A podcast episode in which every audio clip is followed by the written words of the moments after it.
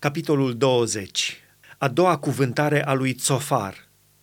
Tsofar din Naama a luat cuvântul și a zis: Gândurile mele mă silesc să răspund și frământarea mea nu mi dă pace.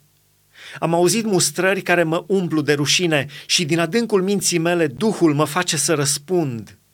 Nu știi tu că de mult de tot, de când a fost așezat omul pe pământ, biruința celor răi a fost scurtă și bucuria nelegiuitului numai de o clipă? Chiar dacă s-ar înălța până la ceruri și capul iar ajunge până la nori, va pieri pentru totdeauna ca murdăria lui și cei ce-l vedeau vor zice, unde este?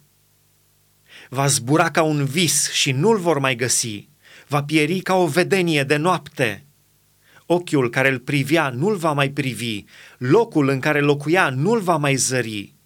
Peste fiii lui vor năvăli cei săraci și mâinile lui vor da înapoi ce a răpit cu sila. Oasele lui, pline de vlaga tinereții, își vor avea culcușul cu el în țărână. Dulce era răul în gura lui, îl ascundea sub limbă, îl mesteca într-una și nu-l lăsa, îl ținea în cerul gurii dar hrana lui se va preface în măruntaiele lui, va ajunge în trupul lui o travă de aspidă. Bogățiile înghițite le va vărsa, Dumnezeu le va scoate din pântecele lui.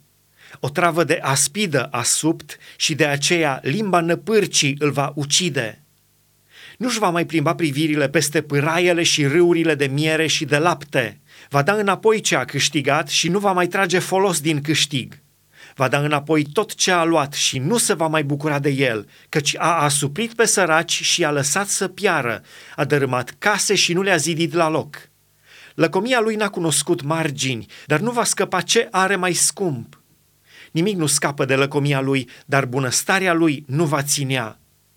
În mijlocul belșugului va fi în nevoie, mâna tuturor ticăloșilor se va ridica asupra lui – și iată, ca să-i umple pântecele, Dumnezeu va trimite peste el focul mâniei lui și îl va sătura cu o ploaie de săgeți. Dacă va scăpa de armele de fier, îl va străpunge arcul de aramă. Își smulge din trup săgeata, care scânteie la ieșirea din fierea lui și îl apucă spaimele morții. Toate nenorocirile sunt păstrate pentru comorile lui. Va fi mistuit de un foc pe care nu-l va aprinde omul și ce va mai rămânea în cortul lui va fi ars de foc. Cerurile îi vor dezveli fără de legea și pământul se va ridica împotriva lui. Veniturile casei lui se vor pierde, vor pieri în ziua mâniei lui Dumnezeu. Aceasta este soarta pe care o păstrează Dumnezeu celui rău, aceasta este moștenirea pe care i-o hotărăște Dumnezeu.